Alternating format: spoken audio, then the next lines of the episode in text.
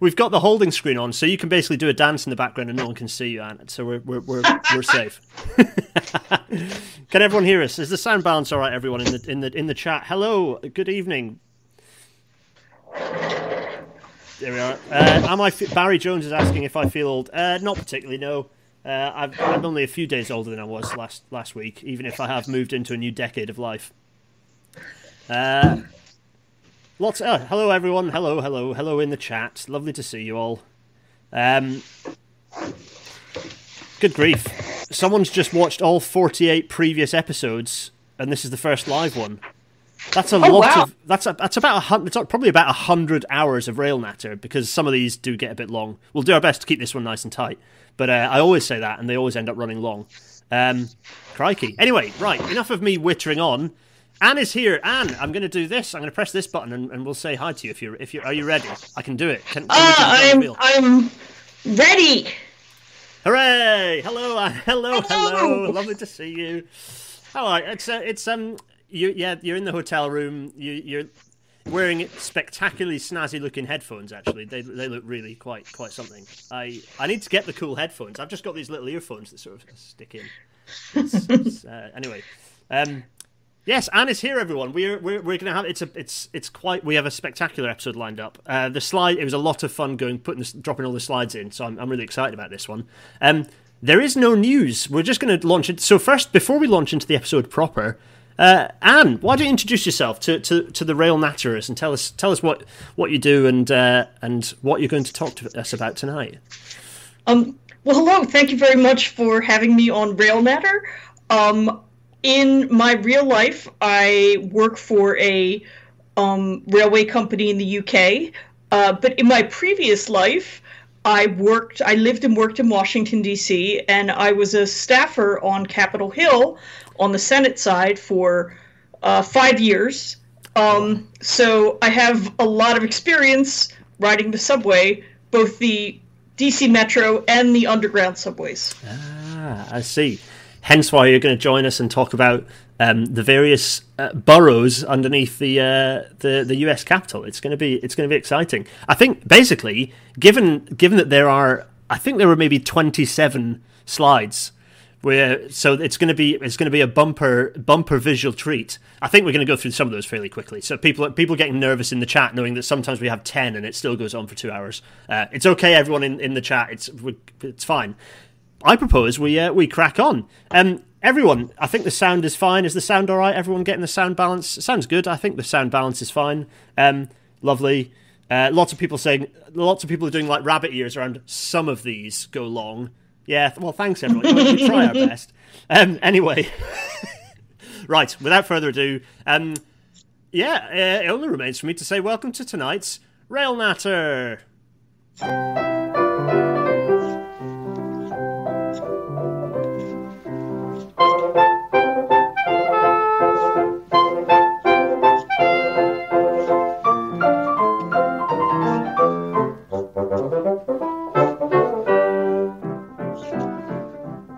And the lovely Intercity 225 fades away. Uh, oh, you saw a glimpse of the US Capitol buildings there, actually. But um, we we're first of all we're, we're bringing up this image here, which is of. Well, I tell you what. First of all, let's get the two of us up next to each other here. We're, we're both up in the corner now. Um, tell us about what is on screen, Anne. What what's this? I, I see lots of water and some nice. Uh, what is that? Neoclassical uh, architecture. Uh, Beaux Arts we have some. There's a lot of Beaux Arts going on. Um, but uh, yeah, D- DC is full of Beaux Arts, and we'll actually kind of get to some of that when we uh, talk about the DC Metro. But what we see here is the Jefferson Building of the Library of Congress. Um, now, the U.S. Capitol building was built in fits and starts from the early 1800s. 1800 is when it was formally opened. Um, and then it's just kind of kept going since that point. Uh, there's always construction happening around it, but at the turn of the century, um, in the late 1800s, early 1900s, there was a significant flurry of activity in the surrounding area because for the first time, buildings were built to house things which were originally housed in the Capitol. Including the Capitol Power Plant, which was built in 1910, and then some of the other buildings we'll talk about. But the first one to be built was this lovely structure, which is the Jefferson Building of the Library of Congress, named after Thomas Jefferson. Built in uh, 1897, um, it's a Beaux Arts building, and uh, yeah, it it housed it was used to house all of the books in the Library of Congress which is called that because it actually did serve as a library for the members of Congress mm. housed inside the Capitol building, and pages uh, would be sent down with queries to pick up books to help uh, get facts from the librarians there. But the structures uh, was too small to hold the number of books that they had been amassing over the years. So they built this structure across the street from the Capitol the Jefferson Building. Ah. It's absolutely gorgeous. Yeah. So, so it's, it's I've always wondered. So, is the U.S. Uh, the, the, Library of Congress is it a bit like the national repositories in the U.K. in that they have everything, or are, or does the Library of Congress just have a, a selection of of um, published texts? Um, the Library of Congress uh, collects everything. Um, I've been at some zine fairs where we've actually talked to uh, librarians from the Library of Congress about getting some small press zines in there, which is great, oh, wow. and some indie comics. Mm. But uh, they are indeed the Library of Congress because they have they're supposed to serve Congress. There's actually an entire branch of it called the Congressional Research Service, whose ah. entire job is to answer questions from members of Congress and their staff. So I love it so much. You could literally have any question and then just call up CRS and say, "Hey, I need your help knowing like what soybean production changes were from." You know, 1950 to 1974, and how many imports happened, and they'd be able to pull those facts for you. Oh, fantastic! Oh, whereas we end up stuck. Some for us, it's like some spad stuck in uh, the British Library for like two weeks, not really sure where to start. Um, hooray! Right, so that, that, right. Without further, so next image, prompt me when you want me to, to slide on. I, am the graduate in the uh, in the presentation. So, um, so it's absolutely beautiful building, but then uh, the way that they managed to transport books was not simply by walking them across the street or having pages run back and forth. They actually established a very small book railway. Ah. You can see um, in the picture on the right hand side how kind of small that tunnel is. It's a wall mounted railway as opposed to uh, tracks on the floor. Um, it's uh, electrically powered, uh, but it has a cable running back and forth. And the way it would work is that members of Congress would send a pneumatic tube over to the librarians at the uh, Jefferson Building, with their request in it, and then the librarians would put the books in the special wooden case, and then boom, send them through the tunnel, whizzing to the U.S. Capitol. Ah. The place it would go is uh, a place. They had a small cubbyhole in um, Statuary Hall, which is the old House of Representatives. It's right outside the uh, chamber of the House of Representatives. And in the picture on the left, you actually see a member of the House uh, with the librarian, the librarian wearing glasses, uh, receiving a shipment of books uh, there. And you can see the telephones in the front so people can call the librarian with queries, etc. Um, so this was a system that was used for many, many years.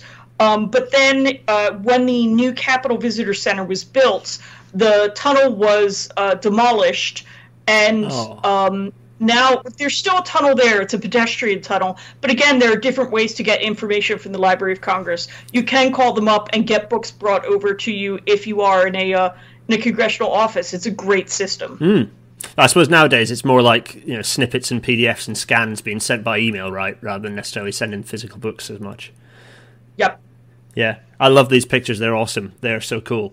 So yeah, these from actually the Library of Congress um, and their collections and repositories. And I think you said that uh, quite a few of these images in the in the slides here are, are from that from the, the kind of the, the Library of Congress collection, right?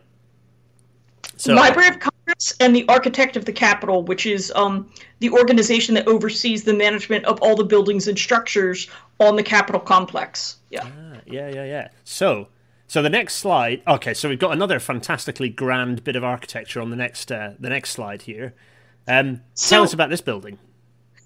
we talked about how um, the Congress had begun to kind of uh, strain at the seams of the Capitol building, which led to the construction of the Jefferson building in 1897. But then in 1908 and 1909, two buildings were opened. Uh, again, Beaux Arts style. These uh, were constructed, one on the house side that we're looking at now. It's the Cannon Office Building. Uh, it was de- designed by the New York firm of Carrere and Hastings.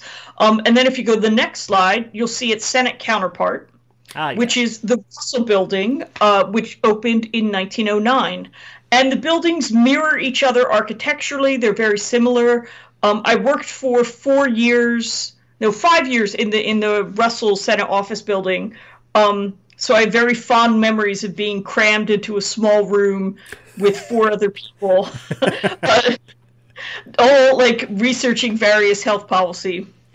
But right. the main difference between these two buildings is that one of them came with the subway and one of them didn't. Ah, interesting. Why? Why? Why was that? Or are we going to find out momentarily? Um, we can actually. Well, if you go to the next slide, we'll we'll talk okay, yeah, about yeah. it a little bit here. Oh, crikey! So, this is actually the first subway. Uh, again, um, not really much of a subway. Uh, it's a car. It's a battery-powered Studebaker car, uh, kind of an omnibus uh, that could seat uh, people in it. There were two of these cars. Uh, for some reason, they were called Peg and Tom, and they ran from the uh, Russell Senate office building to the Capitol, which is about a three block walk. Um, and I know people are like, that doesn't sound like it's very far. It's not very far. Uh, but if you're going back and forth for votes, which are timed, um, uh. and you can't control when those votes might end, they can't always hold it open for you to arrive. Your goal is to get there and cast your vote within that 15 minute time period. So this, yeah. so, so, this is remarkably similar to uh, Elon Musk's current loop proposal that's being built in Vegas, right? Like it's a battery-powered car in a in a glorified buried lane of tarmac. This is it. It is. It is exactly that. It's a car in a tunnel. I love it. This is fantastic. Um, I mean, there's a lot going on in this photo. I, I, I, feel like I need to do. I need to do better audio describing for this one because it's so. This is like uh, I mean, it's essentially a glorified uh, horse and cart style vehicle. It's when it's when car manufacturers basically just took the horse part of the horse and cart and threw the horse away.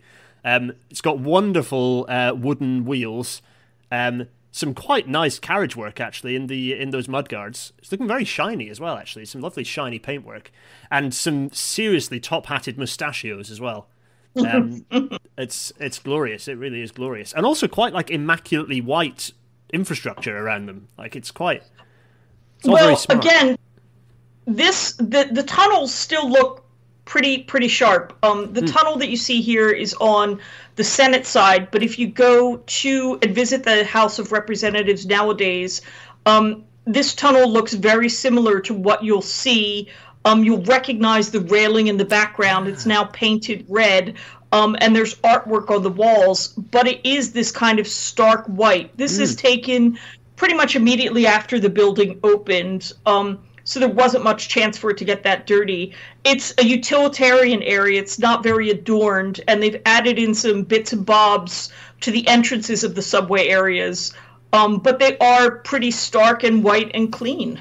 Yeah, I, I, quite like the aesthetic. I, I, like the um, the illumination of the kind of the exposed um, wirework in the background. So it's quite. Uh, I don't know. I really like that aesthetic. Anyway, mm-hmm. right. So on to the next slide.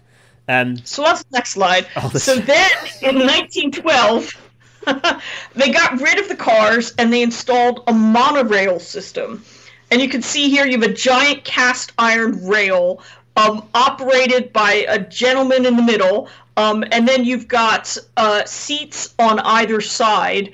They can uh, hold about 12 people in them. Um, or a Washington Post article at the time said that it could hold 36 pages. And the pages are uh, the high schoolers who uh, run back and forth taking messages everywhere. And I have been trying to figure out how on earth this fits 12 adults and 36 high schoolers. yeah, they're all hanging, presumably, they're hanging off every single exposed surface. Uh, clinging on for dear life. This is quite the machine. I mean, this is it's like uh, yeah, it's it's like a Rube Goldberg. It's got like that. it's got the hydraulics as it hangs off. It's got what appears to be like a uh, a kind of a. It's got an electric motor on the ground which moves it along. I presume. So so it's wheeling from above, but is it? I don't know. It's this is Doolally. I love it. It's uh, yeah, that's quite the again. We're going for quite like a, a bit of a gadget band sort of vibe in all of these so far. These these are quite quite off the wall sort of looking bits of kit that they've um, proposed. Love this. So is that the driver in the middle as well?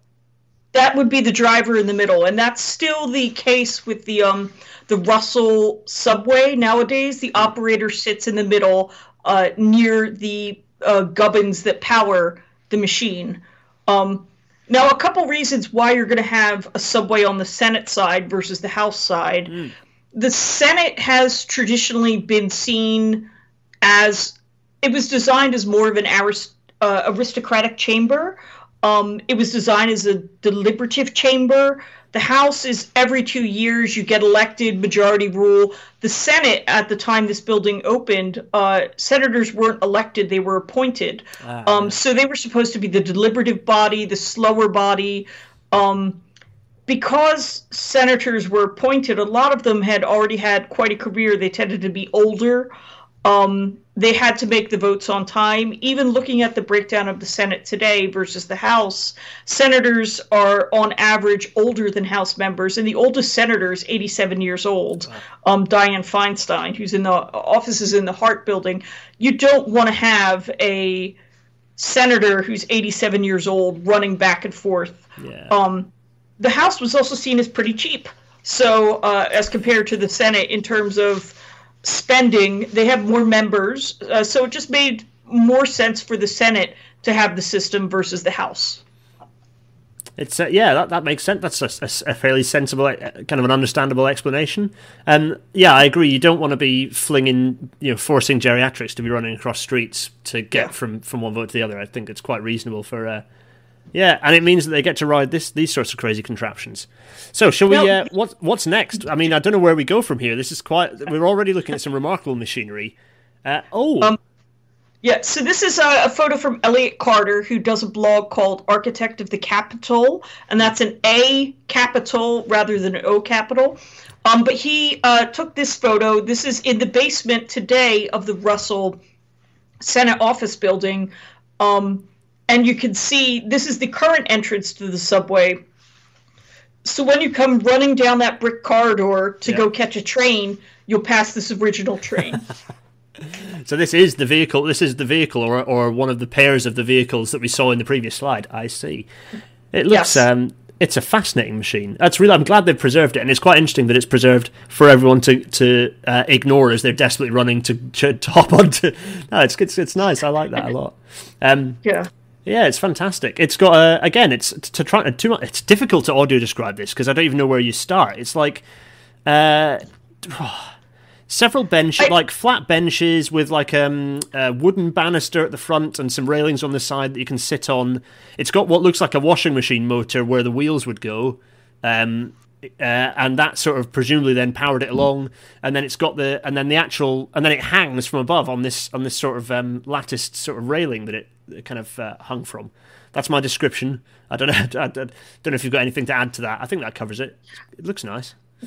Yeah, it's it's a it's a gorgeous machine. Mm. Um, for me, it looks like somebody has taken the top of a train car off and just left the seats open air, ready to go. Um, it reminds me actually of some of the uh, early uh, test runs that were done on London Underground, where you'll see the images of all of the uh, dignitaries in the open air engineering oh trains oh just sitting on benches. yeah. Yeah. Yeah. It is, yeah, exa- that's exactly what it looks like. Oh, fantastic. So, um, ah, now so, tell us about this gentleman. So this gentleman is the eighth architect of the Capitol, and he is the person we have to thank for the subway systems that uh, we have today on both the House and Senate side. His name is J. George Stewart. He's from Delaware. He actually served one term as a member of the House of Representatives in 1934, um, and his he worked with his family's construction business. So he had both congressional knowledge and construction knowledge. And in the 1950s, he became the architect of the Capitol, overseeing a number of major building projects, including the construction of the Dirksen Senate Office Building, which was the second offshoot office building um, to open on the Senate side, and then uh, the Rayburn House Office Building, which was the third House office building to open uh, on the House side. Uh, the Longworth Building had been built in 1933 with a tunnel leading, a pedestrian tunnel leading to the Capitol, but no subway. So he's the person who brought the subway to the House side of the uh, system. And if you go to the next slide, mm. uh, we've got this is uh, an example of the Rayburn building. Um, it is, I think, the largest of the three house buildings. It's got a gym, and the subway system is down um, at the garage level. Uh, again, I was mostly on the Senate side, so I did use the House side subway, but not as much as the Senate side subway. Um, and this building is a complete maze to me. All right, uh, what's um, what's the stone that's been um, that, that, they use for the for the facing for these? Is it you know similar to you know London had a lot of Portland stone? What's the stone that was selected for a lot of the construction um, of the Capitol? Um, well, for the Capitol itself, it all depends on the era. Uh, they actually use different types of stone throughout its construction because, again, construction started in 1800 oh, yes. to a design by William Thornton. Benjamin Latrobe picked it up. War of 1812 happens. Capitol gets burned. Benjamin Latrobe comes back. And then the Capitol itself wasn't fully complete until the late 1800s, post Civil War. Mm. Now, this building, um, built in 1965, would have uh, I'm guessing it's going to have granite construction on it. Ah, okay, yeah, um, yeah. Yeah, but you'll see a lot. Uh, there is a lot of Beaux Arts and neoclassical up until this point. Um, and even with that, in the Rayburn, if you take a look at the front, it looks just like a Greek temple, but yeah, it is mostly granite the, building. This, uh, this, the, yeah, the facade here is, is very is very Greek. Um, I'm also enjoying this building in the background here. There's some for, for brutalism fans out there. I can look at this. This is, looks nice. Is it the one to the right of it? It is. Yes. Uh, yes, this is a wonderful building. Um, oh, I want to say it's designed by Mies van der Rohe, but don't hold me to that. This is actually the Health and Human Services building. Um, it was built in the 1960s. Um, for the then Department of Health, Education, and Welfare. And it is one of the worst places to work in a federal office building. I um, have friends who worked there, and the problem is when they designed the building, they designed it uh, with a courtyard so that you could kind of see out and get some fresh air. But they then didn't realize they had more people to put into the building. So what they ended up doing was getting rid of the courtyard. So it really is a giant brutal block in the oh, middle dear. of DC. But it's a lovely I love the it's it's absolutely gorgeous and up until a few years ago the uh, director's office still had like a 1970s stone facade um that felt very California ski lodge. It was fantastic. yeah. Oh, amazing! Um, I, I, should say to everyone, uh, don't worry about orienteering too much at this point because we're going to get the maps up towards the end. Because I'm I'm I'm not lost. I'm I'm I don't know the the U.S. Capitol complex well enough to know the geography. So. Anne's going to guide us through that with a map at the end, so don't don't worry too much if you're lost. Although if you've got two screens, you can shove Google Maps up next to it, and that'll probably help. Um, so that's a fantastic image of some quite. Uh, I mean, it's it's pretty substantial architecture, isn't it? This is this is singing permanence in a big way. Mm-hmm. Um, so next slide. Ah, right. Okay. So this is um, again from the Library of Congress. This is an image of somebody standing on the top of uh, the Rayburn building, looking over the construction of the subway tracks mm. um, that will lead to the Capitol. Um, and we'll talk about the Capitol orientation later, but um, essentially you've got two separate uh, subway terminuses for the Senate and House side because they each go to separate chambers. So if you're going to the House side, um, you need to get on the subway and you'll end up in the Capitol. And then if you'd like to go on from there, you need to catch another subway to the Senate side or just walk because it's probably the easier thing to do. Um, again, only one of these buildings has on the House side has a subway, but there are connecting pedestrian tunnels from the other buildings. I see. I, yeah, this picture helps with the previous one actually to kind of work out the geography. It's quite good. I absolutely adore. Uh, I mean, ev- everyone loves like construction photos of seeing how things are put together, but this is a particularly interesting one because you've got got a bit of the geography going on, and then you can see this this cut and cover, and the and the for, the kind of the supporting formwork and false work. Oh, that's good. That's good. Also, fantastic looking uh, kind of thermal jumper and uh, plaid kind of plaid hat going on as well from our our, our person here looking on. Uh, fantastic. So, um, again, an nice archive image. This one, I think. Yeah. Oh, talking of construction photos, uh, here's Yeah. another one. Yeah, this is actually for the 1950s, um, but again, we're, we're all talking about um, the era of architect of the Capitol, J. George Stewart. So this is the Dirksen building being constructed, the Senate, the second Senate building to be constructed, um, and it is. It's a very plain, unadorned building. Um, out of the three of the buildings, it's probably the least significant architecturally. Um, but they have a green roof on the top of the building now with an absolutely fantastic design. Ah. Um, so it, it but it, it does feel more like a federal building than the other two Senate buildings. Suppose that is one advantage of a more austere architectural approach is that you can kind of get away with doing fun stuff like giving it a green roof, and it kind of doesn't it doesn't uh, clash. Yeah, I, I like that. Also, some some really excellent streetscape as well. Uh, yeah, some really that's a really nice photo with the with the the fifties cars in the foreground and the and that massive juggernaut truck with construction materials in the background. That's fantastic. Really, really good. Um, so Talking of which, So- now this looks like so being hauled into the sky is a familiar looking contraption, if perhaps slightly modernised. So this looks familiar to me. Tell tell us what's going on here. Yeah. Well, what's going on here is the installation uh, of they're getting the the subway cars into um, the tunnels below the Capitol. Um, the Dirksen building opened in the 50s, and they did a subway line from the Dirksen building on the Senate side to the Capitol in 58. And then at 65, they did the same thing with the Rayburn building. And the thing I love about this photo is that um, when the cars were unloaded from the truck on the house side, you actually had a house member.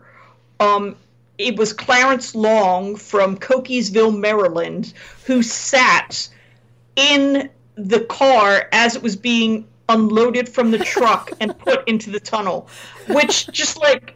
I, I'm- know it was 1965, but still the health and safety Yeah. implications of that seem really, really um, disturbing to me. Yeah. Simon Zev Kendler is pointing out that this looks like it's going in Waterloo and City style. Yeah, it does. I, I, it looks like it's being dropped through a little chasm uh, into into the subway system. It's really cool. I mean, yeah, I presume. I mean, it's presumably taking its design cues from its predece- from its kind of monorail predecessor, right? This is it's it's got that same.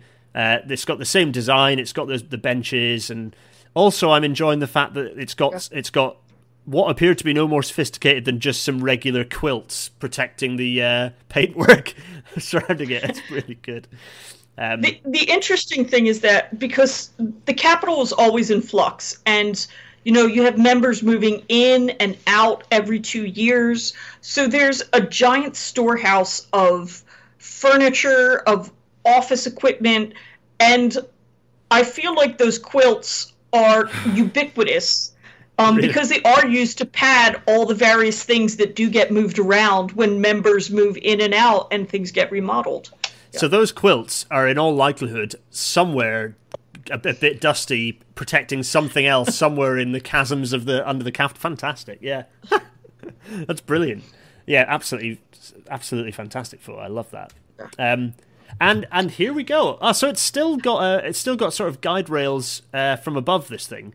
Um, yep cool. So this is uh, again the um, Russell building one. So you can see it's got the monorail on top. It's connecting there. Um, and the big kind of silver uh, kind of shaft that's there holds all of the engine equipment. Um, so that's where the engine equipment is. You'll see a, a, a light blue shirt, and that's the operator. So the Russell one still uses operators. Um, the operators, the the trains run on a regular schedule. They run um, from seven thirty in the morning to six, but because they are there pr- primarily to ensure that people can get to votes. If votes are happening all night, if there's a vote-a-rama on something like a budget reconciliation bill with tons of amendments, and senators are voting until three or four in the morning, the subway operators are working until three or four yeah, in the morning. Yeah. Um, they tend to work an hour at a time, then have a half hour break, um, just to recognize things like that. Yeah. This this one, unlike its predecessor, appears to have more conventional wheels underneath as well. So mm-hmm. Uh, I might I might be wrong on that. It's kind of hard to tell underneath, but uh, yeah, it looks a little bit like more normal wheels and, and some sort of rails here for anyone who's really wanting to nerd out. But um, yeah, these it's just quite smart. I just I quite like yeah. the idea of kind of this permanent infrastructure to to to make the to, to ensure the functioning of, of the state. I mean, it it, it uh, of the of the country, you know, at a federal level, it's it's um You'd think that there'd be more of an inclination towards public transport, given that uh, you know this thing's working uh, working overtime. But uh, there we go. Um, yeah. Again, it's got quite a clean. It's all quite smart and clean. Uh, you know, smart aesthetic. It's all quite tidy and well looked after. Um, yeah. Um, a couple other things to, to point out here. Hmm. You'll see that unlike its its predecessor, this one has slightly it's it has sliding doors.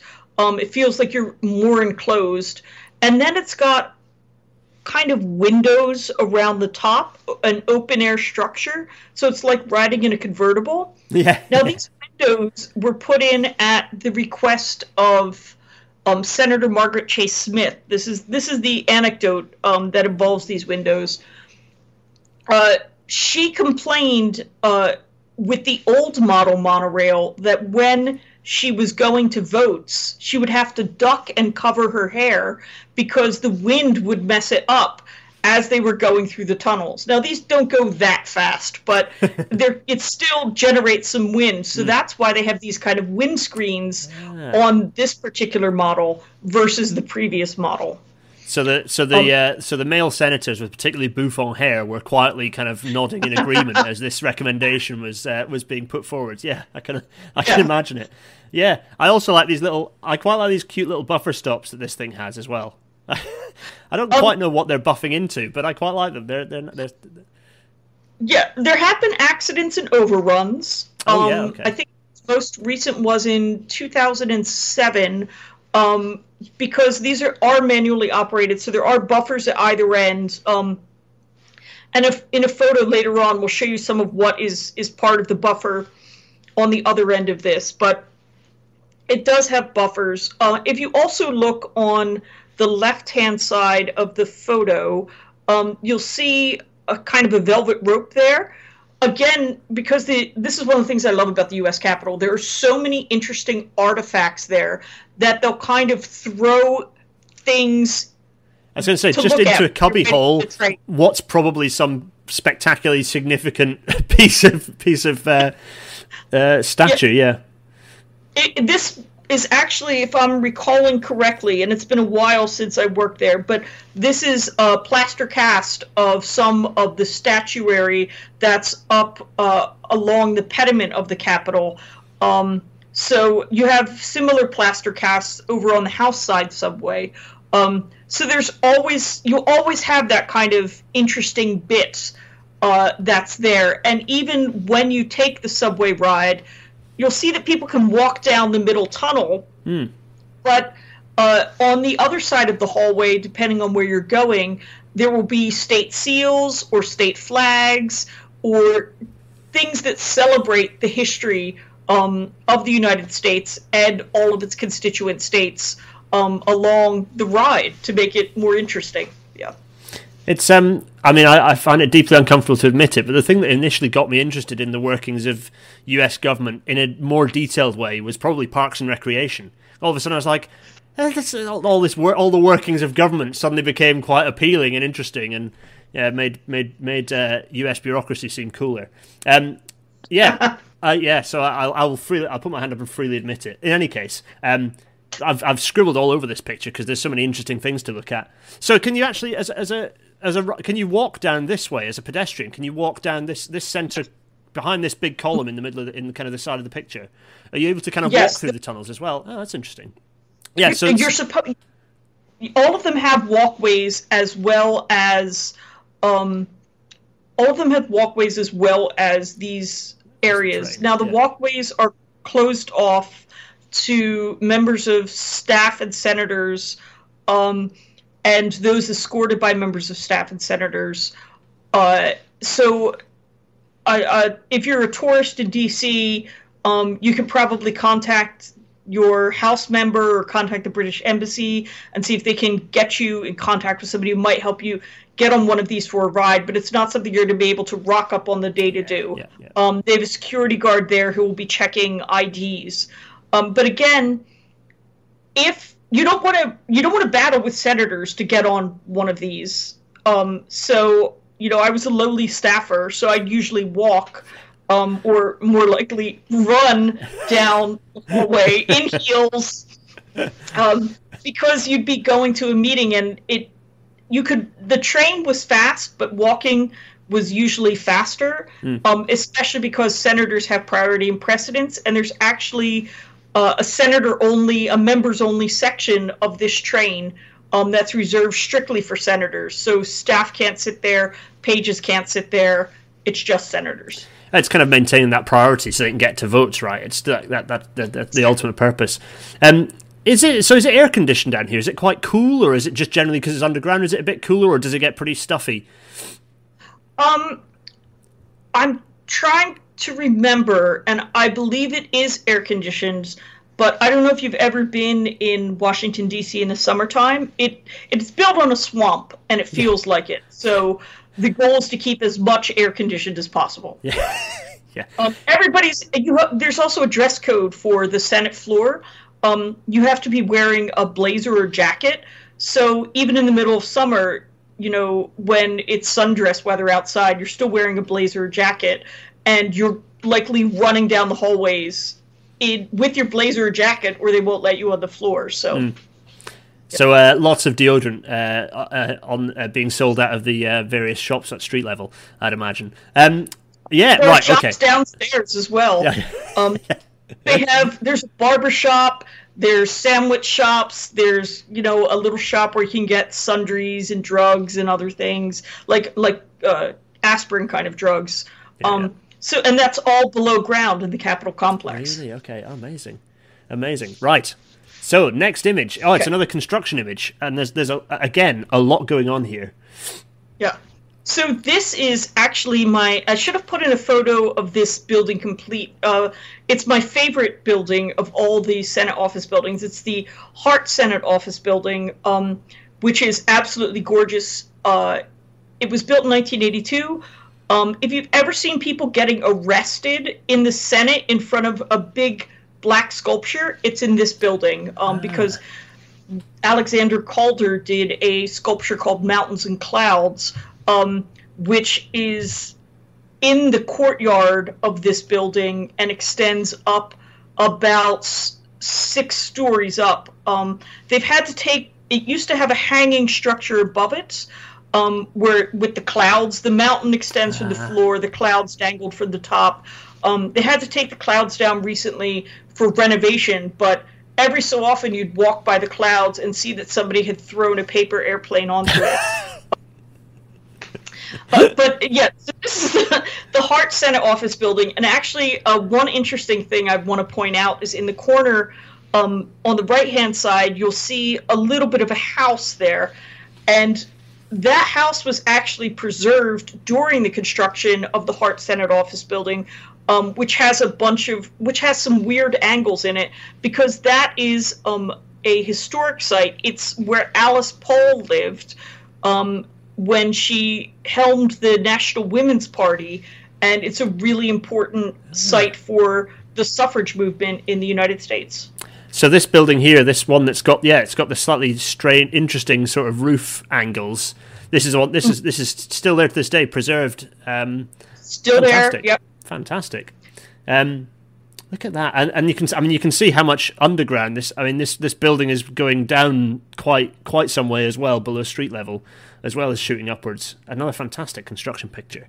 So Yeah. the next image um, is now. This is these look suspiciously similar to the Birmingham Maglev. Actually, in these, that's the first, when I first saw this picture. I was like, "This is the Birmingham Maglev. What is this?" So tell us about what this is.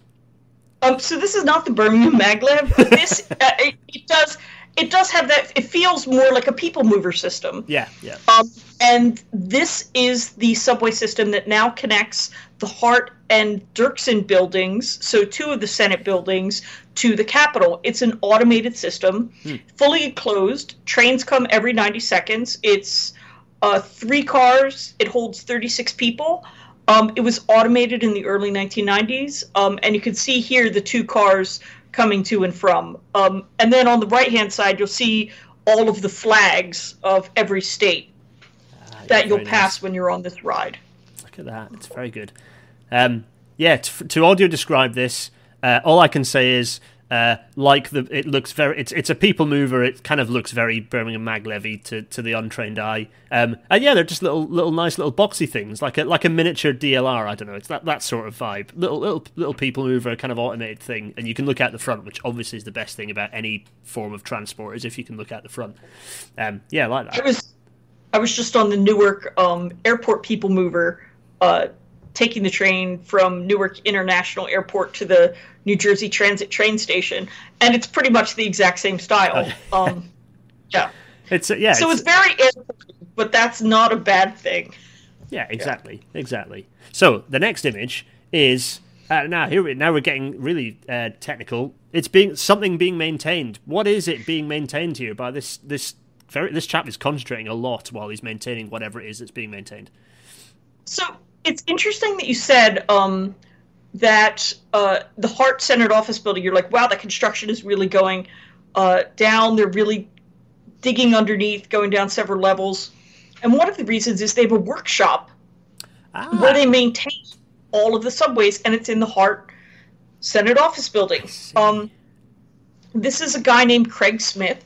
He's one of the 14 people who work to maintain the Senate side of the subway system. Um, and here he's changing a wheel uh, on one of the trains. Um, they do a, a lot of preventive maintenance to make sure that everything uh, works okay. But yeah, he's down. I again, I've never been in this shop, and I would love to go to this shop just to see what it's like. Yeah. yeah, that's really cool. It's Craig working away, maintaining, just getting on. I, yeah, I love um, I love the idea that there's just yeah, just as you say that that building. I had no idea, but yeah, just a workshop with all sorts of different transport gizmos inside to uh, maintain. I suppose you talk about preventative maintenance. Yeah, the last thing you want is is if in this case, if one of the, syst- the transport system fails, you're gumming up the works of government. That's not necessarily a good idea. So um, yeah, it's really important that everything works. Um, Yeah. Look at that. Yeah, nice. Thanks, Craig, for the work you do. Yeah. Um, uh, okay, so I presume we're are we now in? Is this now the operations center with the like CCTV cameras and stuff going on? Yeah, this is the control center. This is um, Eric Gage, uh, and again, this is coming from a, a a article by the architect of the Capitol talking a little bit about how the systems work. But um, Eric is monitoring the uh, system of the Hart and Dirksen subway. So that 90 second subway, he's making sure everything is running okay, um, monitoring all the cameras, and being ready to step in in case anything goes wrong. Yeah.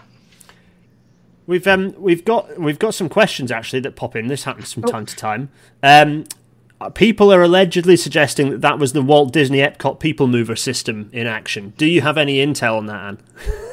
Uh, I know that there were the the Walt. Let's just put it this way: the Walt Disney People Mover system was a major influence on American public transportation systems. Um, and I I don't necessarily think it would be this particular one, but it was an influence on other systems uh, around the country. Uh, Simon uh, Kendler is also suggest. This guy is called Eric Gage, right? Yep. So this guy works on on on fixed public transport systems, and his last name is Gage. That is nominative G-A-G-E determinism for you. Gage. G A G E Gage. Uh, yeah. Um, so anyway, that's lots of love for that. Um, right. Anyway, we should leave Eric, uh, who's busy, and um, it's a it's a mob. What's going on here? There's there's a there's chaos. There's someone is being mobbed by lots of people with sound recorder apps switched on on their phone. So, I think uh, if you pay attention to American news, you'll actually see the subways on the news, and that's because uh, both the Russell and Dirksen and Hart subways all pull into a same terminus beneath the east front of the Capitol. And that is where reporters will wait to talk to senators as they come off the subway to go to votes. I see. Um, so there's because reporters will have press passes, and this is kind of as far as they can go mm. um, without then having to head to the buildings. They can't necessarily get on the subways unless they're escorted by somebody so this is uh, uh, Orrin Hatch, who is a senator from Utah, mm. uh, being uh, mobbed by a bunch of press as he's getting off the subway from his building um, to go vote. And this is a very common occurrence. Uh, Senate officials actually had to remind people listen, you know, we're trying to do social distancing. Um, can you please avoid these kind of huge packs mm. around senators, especially because other people are coming down the hallway, including staff, who kind of need to get by. Right beyond this, there's uh, a set of two escalators going up and two stairs, and that will bring you to the Capitol complex where you can catch your uh, lift to go up into the Senate chamber. Again, there are members only lifts, so they could just ride straight up. Um, but yeah, this is a, a very common sight if you're watching the news and just recognize the background now. So yeah, it's so because you have to go back to remembering that this system was set up to to make sure that government functions. So senators hop off the subway, and as you say, they basically get into an escalator, and they, yeah, and up they, they they go straight up into the chamber, ready to. So that it's it really is making sure there is the minimum time possible elapses before they can get in there and vote, right? Um, yeah, yeah, yeah, it's, it's really cool. Um, I'm just thinking about how on earth we can utilise people mover systems underneath the Houses of Parliament to get people from I don't know, like uh, Portcullis House over to to the House of Commons or something like that. I mean, it needs to happen if it doesn't already. Thing is, it's all it's all full of tube. That's the problem. It's all full of Westminster Tube Station. That's the issue, and, I, I, I, no one's moving Westminster Tube Station. I'll tell you now. Um, right. So that's so that's the mob. That's so that's why that's where we we as punters get to see it most often. It is popping up in the news to see the subway in the background of uh, swamped senators. Um, yeah. Oh crikey! Oh, if you could go back one one. Oh yeah. Um, yes. One other thing to point out here is uh, so you'll see the edge of the blue subway by the column there. Um, so people are that subway's pulling in, and uh, the interesting thing is, you know, that's where you you have space in case your car overruns and many times that's been filled with planters so it's like oh. you're pulling up to a little garden right there um it, it, it, it's it's something that wouldn't have bothered me before I started working in transportation, and now I'm just like, you're gonna get dirt everywhere. Yeah. A train. Yeah, just gonna oh. spray people with leaves and splinters and soil if there's an overrun. That's not a good move. yeah. Yeah. Oh, yeah, exactly. nice. Um, so the next image is of uh, is another senator running amok. Uh, yes.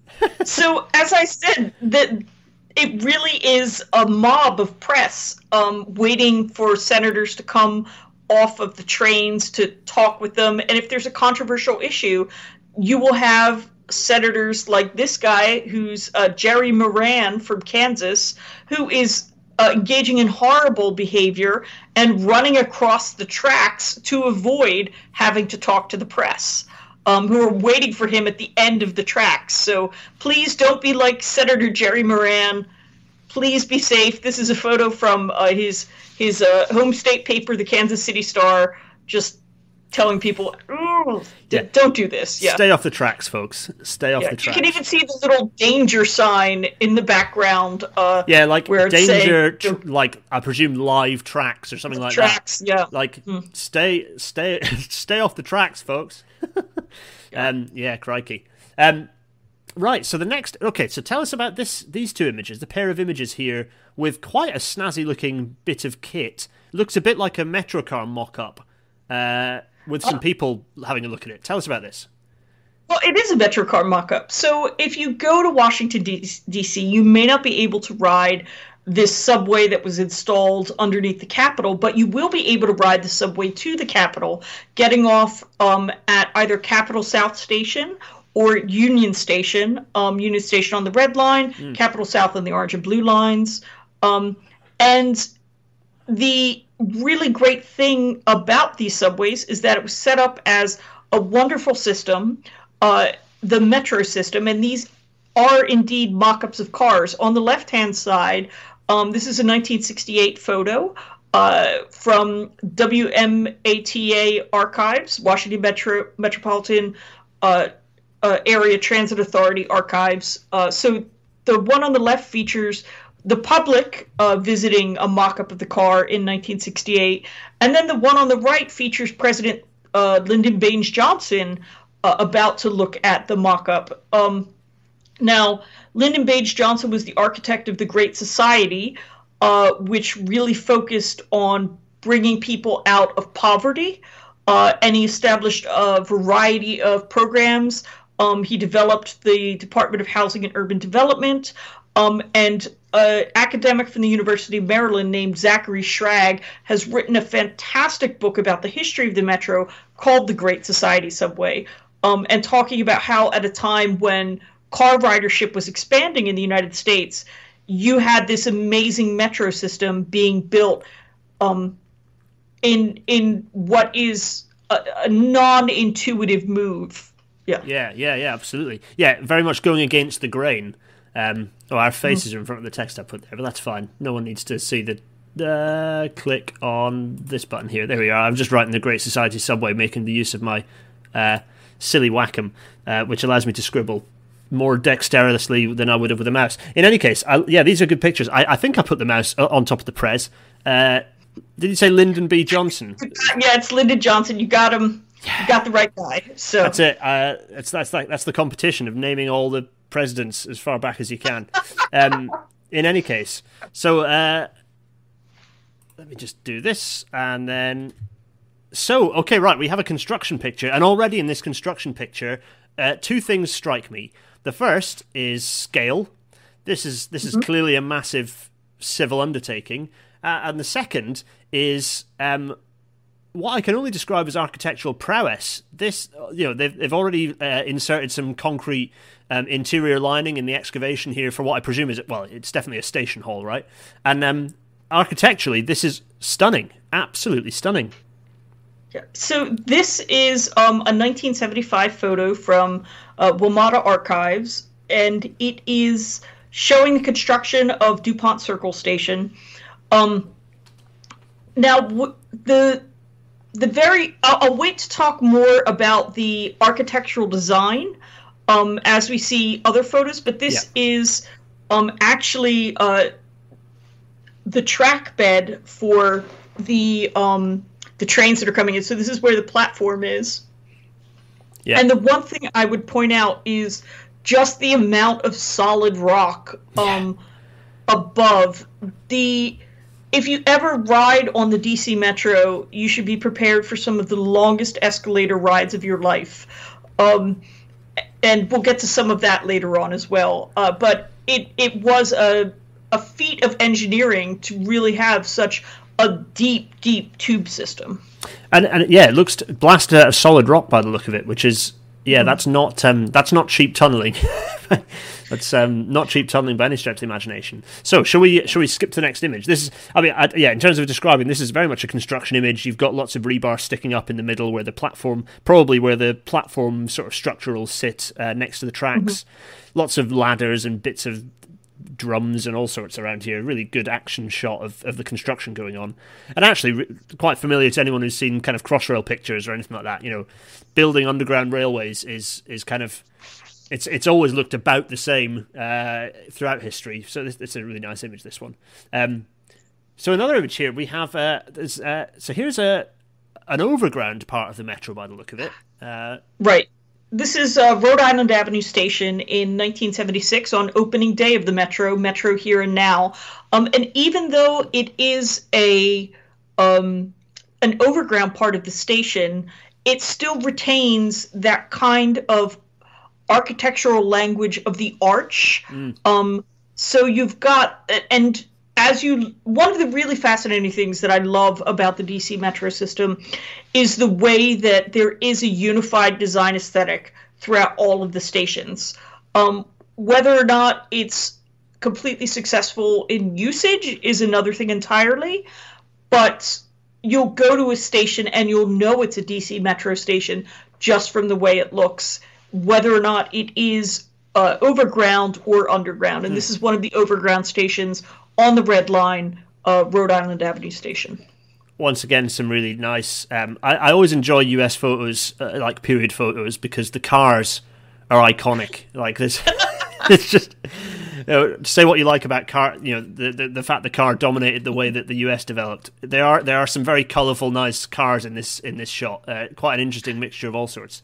Um, some nice AMC's and all sorts of fun going on. Anyway, um, that that actually brings up though an interesting point about the DC metro system. You have a center core, but one of the things which is a major contributor to the DC metro system is park and ride or kiss and ride. Ah, okay. So it enables people who live in the suburbs to get to their federal government jobs in the middle of town or and it's also enabled the the growth of certain federal government hubs um, outside of the city because there is metro access. So places like Bethesda, Maryland, where you now have the National Institutes of Health and Walter Reed Medical Center, uh, they're accessible by several metro stations. So yeah, it, it it has it has been a great way of looking at how areas have developed due to the metro and vice versa.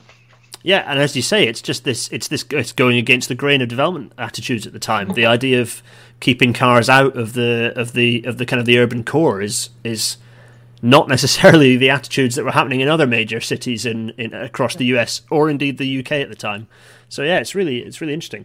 So right, we've got a, a collage of photographs now. So um, take yeah. us through these, Anne. Take us through these. So we've got a collage of photographs here, and this is in a way to show you um, the kind of unified design, um, which was actually informed uh, by the National Capital Planning, uh, Planning Committee, which oversees uh, all kind of designs in the DC area, and the Committee on Fi- Commission on Fine Arts as well. So you have a special design uh, imprint on the system, which wouldn't exist in other cities, and which resulted in, I think, the most striking bit of this system, which are these barrel vaulted ceilings. Mm absolutely gorgeous.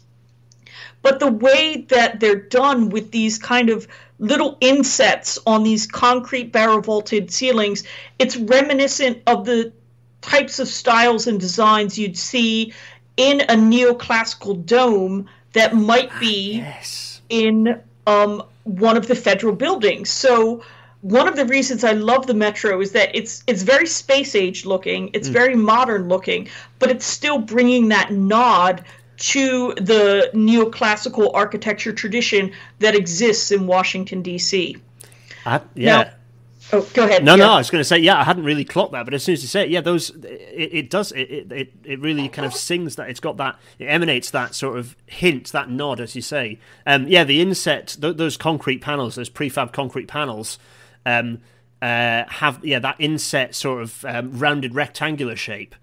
Actually, yeah, it, it, as you say, that's exactly the sort that you have in the in the neoclassical. It's it's fantastic. Yeah, I'd not really clocked that, but that's um, it's really nice. It's it's one of those things. The whole point is that you don't necessarily go, ah, well, that's what that is. It's just it's the nod. It kind of you don't notice it. It enters the subconscious as you're traveling. Um, yeah, it's one of those things that, that feels familiar and comfortable, um, and and elevates that journey to something that you know you want to take you opt over the comfort of your car because there is are there are these added touches mm. to it. So um, yeah, I spent a lot of my time thinking about this and how transit can be a good alternative to the car if you design it right. Absolutely.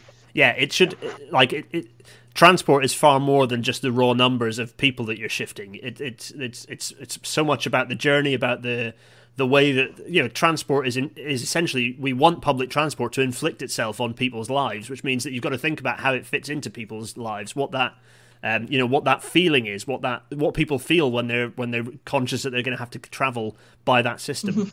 Um, yeah, I know that we're both singing on the, off the same hymn sheet on that one. Um, it's uh, yeah, but uh, some people don't necessarily notice yeah. that; they just think about the raw numbers. Um, yeah, so, these are fantastic a couple other things to, to point out here. Um, so if you look at the pictures on the top left and bottom right, um, these are of Capitol South and L'Enfant Plaza stations. Um, L'Enfant Plaza is a interchange station, which is why it's not an island platform uh, like many of the other lines. Um, but they have the same kind of uh, concrete structure. The one on the top, uh, on the walls, that concrete design um, on the walls. The one on the top right is Columbia Heights Station, which was built slightly later. Mm. And the design has changed. There's more of solid concrete through the barrel, and then it's more etches rather than insets mm. along the top of the barrel. So the design has been modified throughout the years, um, but it still does retain that sense of spaciousness even though it's been changed slightly. I really like the um, the totem, the, the information uh, totems with the uplighting as well. I think that's a really nice. It's almost like, um, I mean, it almost harks to a bit of an Art Deco sort of. I don't know the the, the, the totems. I, I really like those as well. They they kind of add, they they um, it's quite difficult to do passenger signage on an island platform like this because you've got nowhere to hang things that people can yeah. look at. And the to- I think the totem they work really nicely.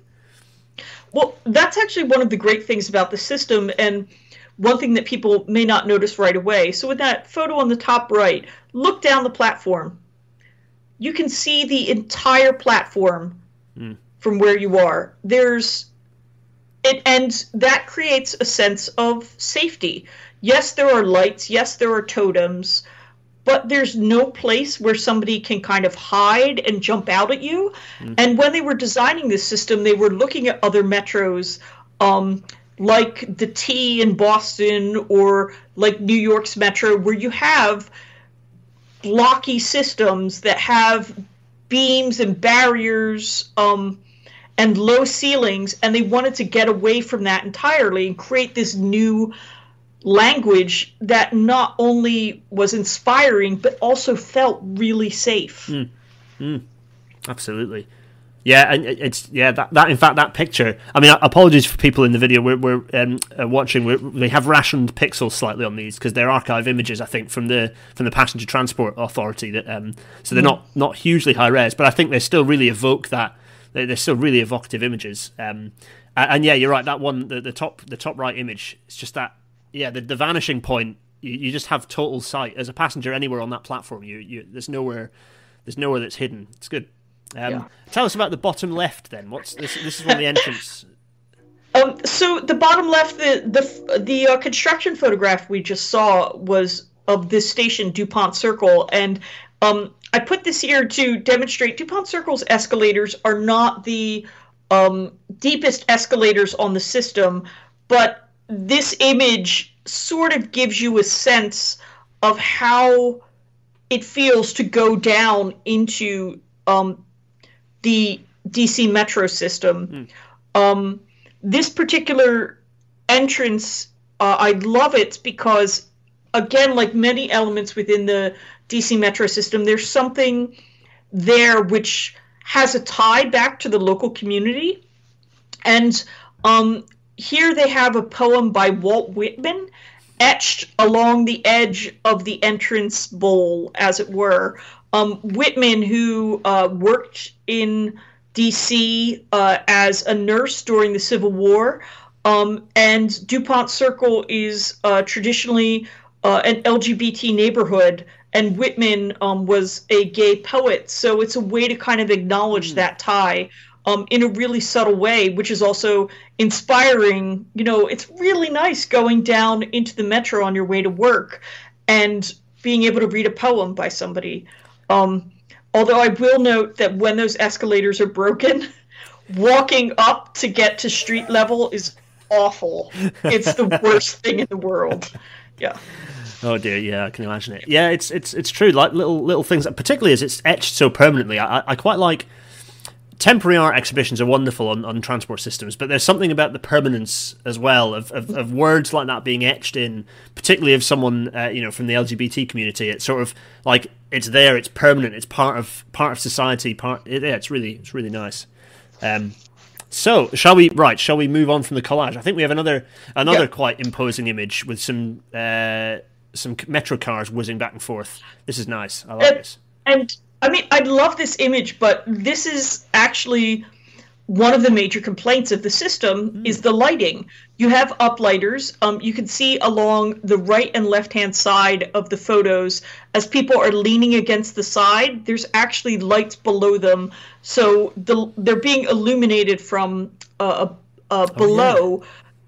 But it creates these dramatic shadows, and people complain that the stations are dark and they can't see things correctly. And due to that darkness, there's also the sense that the ceilings are dirty or the stations are dirty. So at times, Metro has had to um, bat back proposals to paint the ceilings, to paint the concrete, no, to make them seem brighter. Yeah, no, um, because it is one of the major major passenger complaints about it. Uh, so yeah. I mean, it's important to listen to. I mean, absolutely important to take feedback from from um, from passengers. But I, I feel like, yeah, there's there's oversteer, there's overreaction. I feel like painting the concrete is the right. Like you can just increase the, the the lumens of your of your whatever kind of lamps you've got in the in the uplighting if you want to fix that problem. I was going to say that I absolutely adore the way the lighting changes in this. I think this looks fantastic, but um, it is a it is a passenger system, and so it, yeah, it's right to listen to what the passengers are saying. They don't quite like, but um, I really like the way the shadows are working, not just with the passengers kind of creating these interesting shadows, but also the the kind of the waffling effect of the concrete. Um, you kind mm-hmm. of get these areas of dark and light that look really cool. I like that a lot. Um, yeah. Yeah, it's absolutely beautiful. It's stunning. Yeah. Yeah. yeah. We have to be careful because we are like both of us care about creating passenger systems, but also this is this does look sexy as hell. So uh, yeah, there's um right. Okay, let's. So this this image, I don't know. Have yeah, I think we've audio described that suitably enough. So yeah. right, let's go to Bethesda Station. Um, tell and, us about this picture.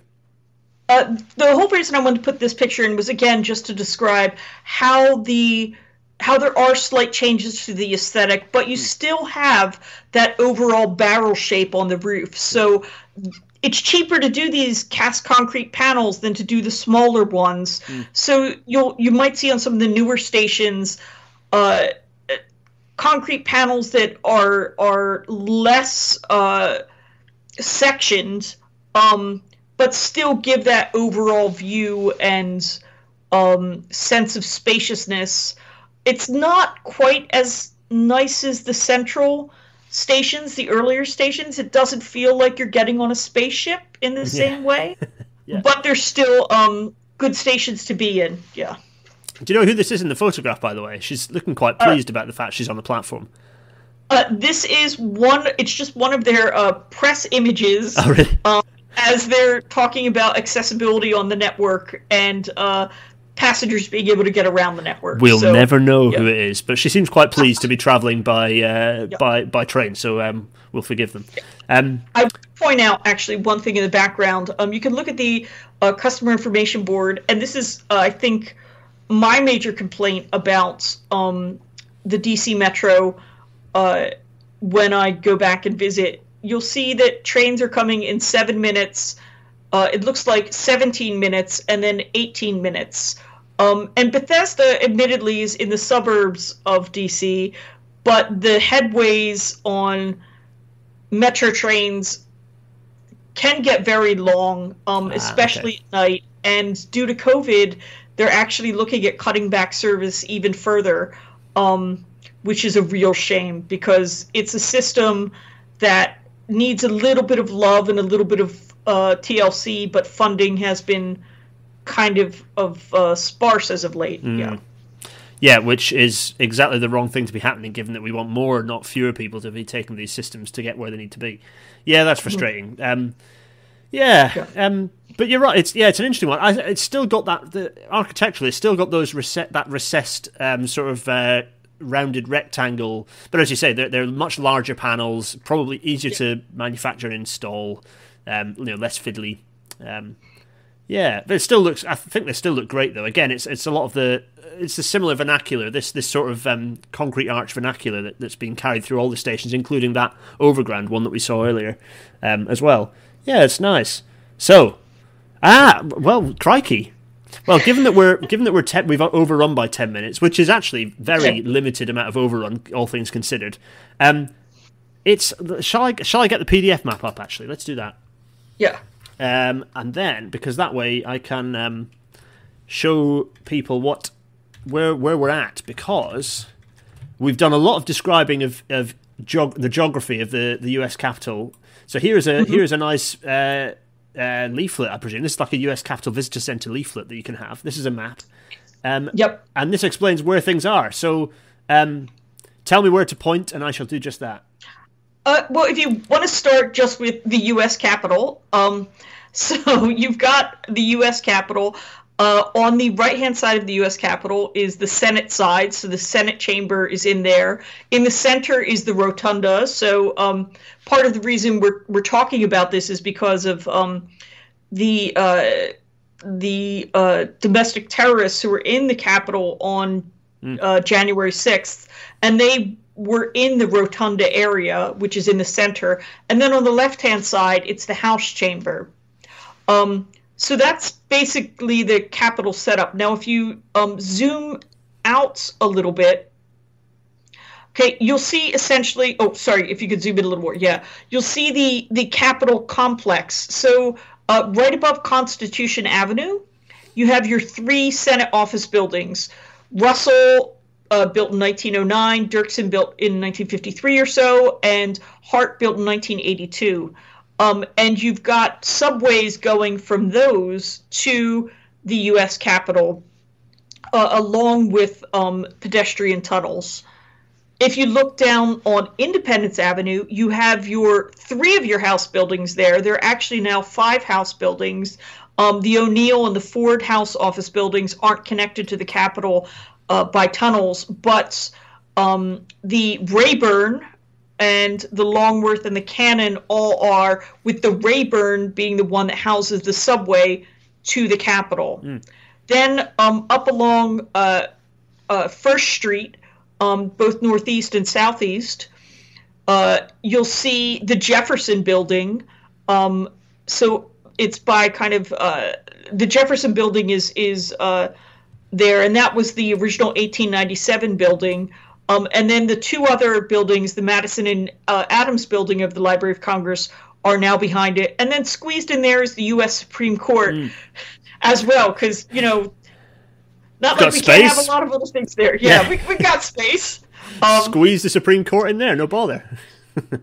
So, in theory, all of this is really walkable. But again, if you're trying to get to a vote, if you're trying to get to a meeting, um, it is a you have to really plan to leg it from the Senate side to the House side and vice versa.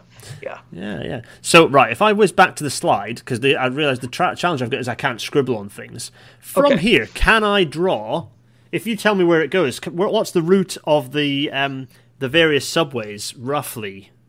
Okay, there's- so, if if uh, if you start at Constitution Avenue, you'll see the uh, Rayburn Senate Office Building, and you could just draw that straight to Uh, oh wait a minute. wait. Capitol. So Constitution Avenue is uh, wait a minute. So the Rayburn is down here at the bottom. This is the Rayburn. Oh, sorry, the Russell Russell um Uh, Russell yeah. Senate Office Building. Okay, yep. So I'm here. I've Yep. drawn a little scribble.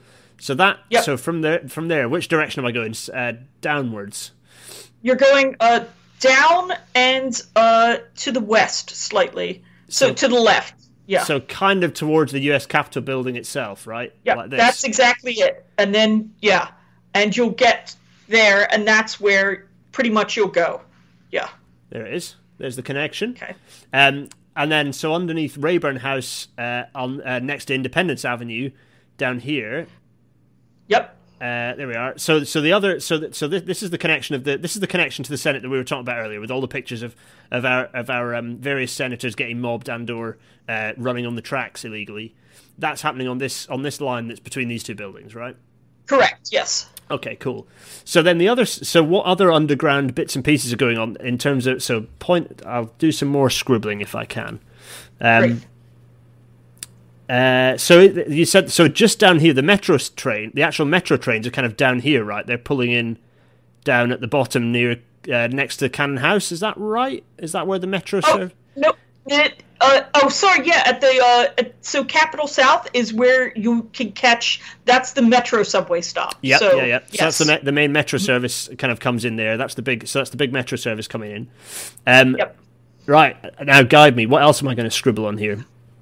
If you go to Rayburn Hmm. and you draw a line from Rayburn to the U.S. Capitol, you'll get to the house side. Yep. Uh, kind of So that's your house subway. That's that's the house subway. So that yep, okay. Yeah.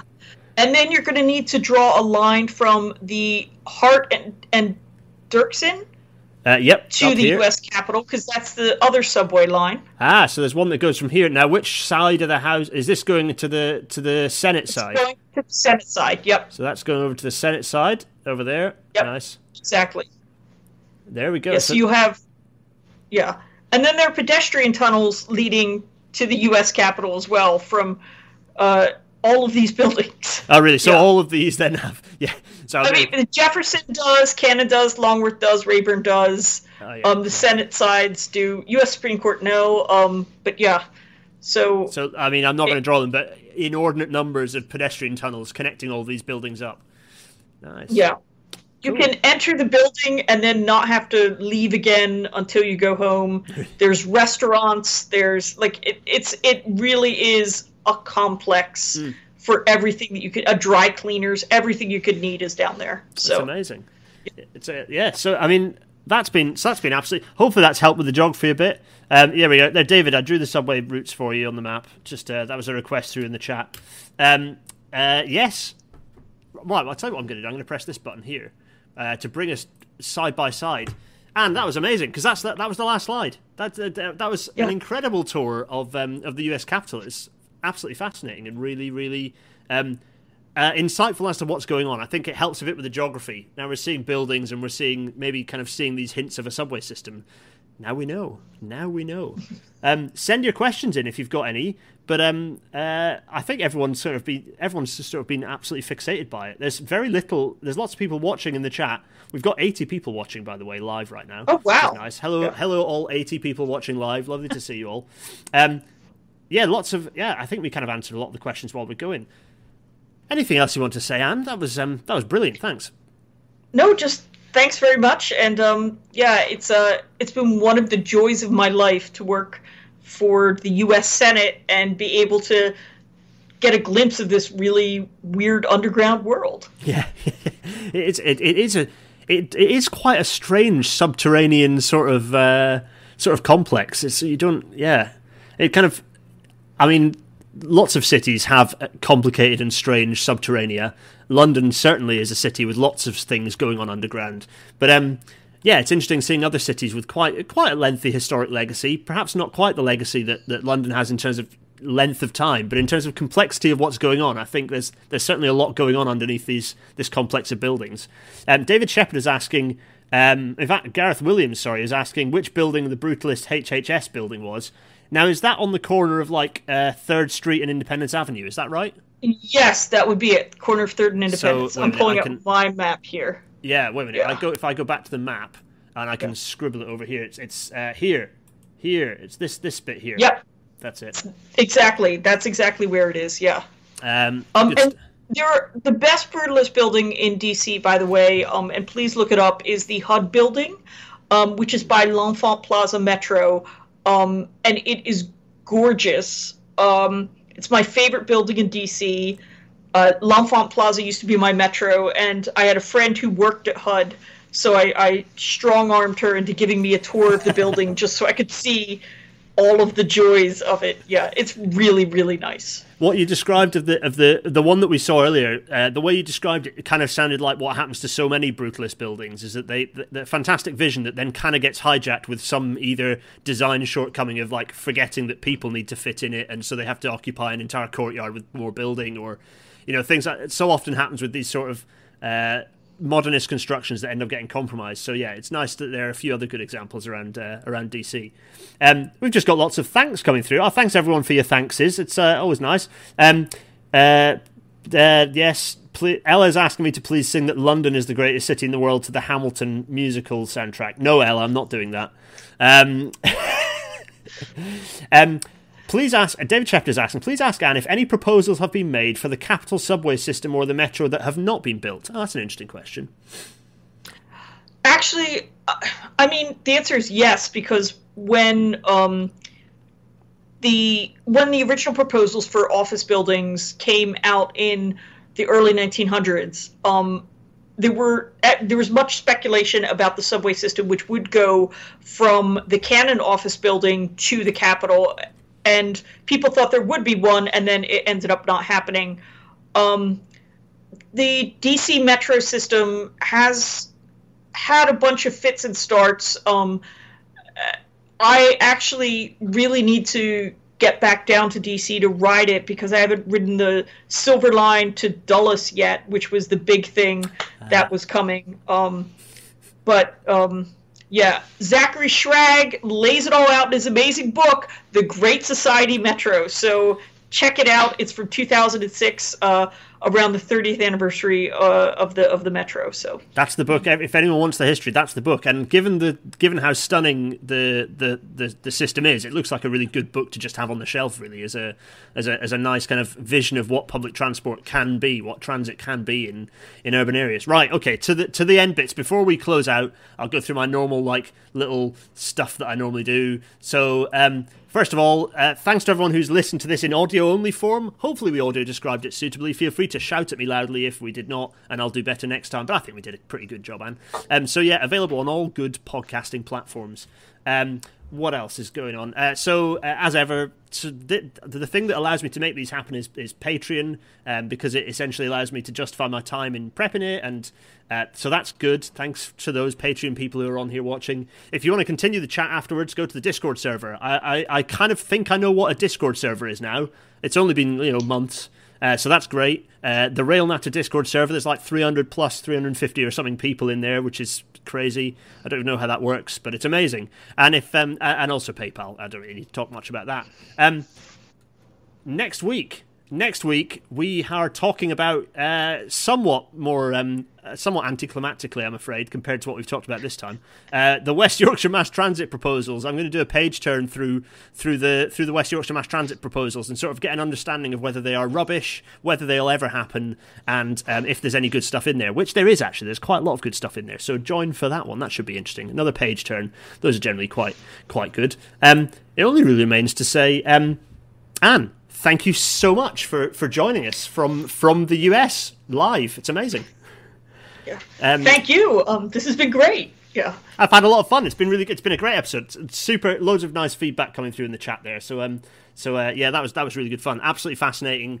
Lots of talk about architecture, uh, transport, politics. It's all the good stuff all mixing up together. It's the best thing. ah, that's absolutely it. Right. Anyway, I shall uh, I shall let you go. It only remains for both of us to say um Cheerio, everyone. Cheerio. Bye.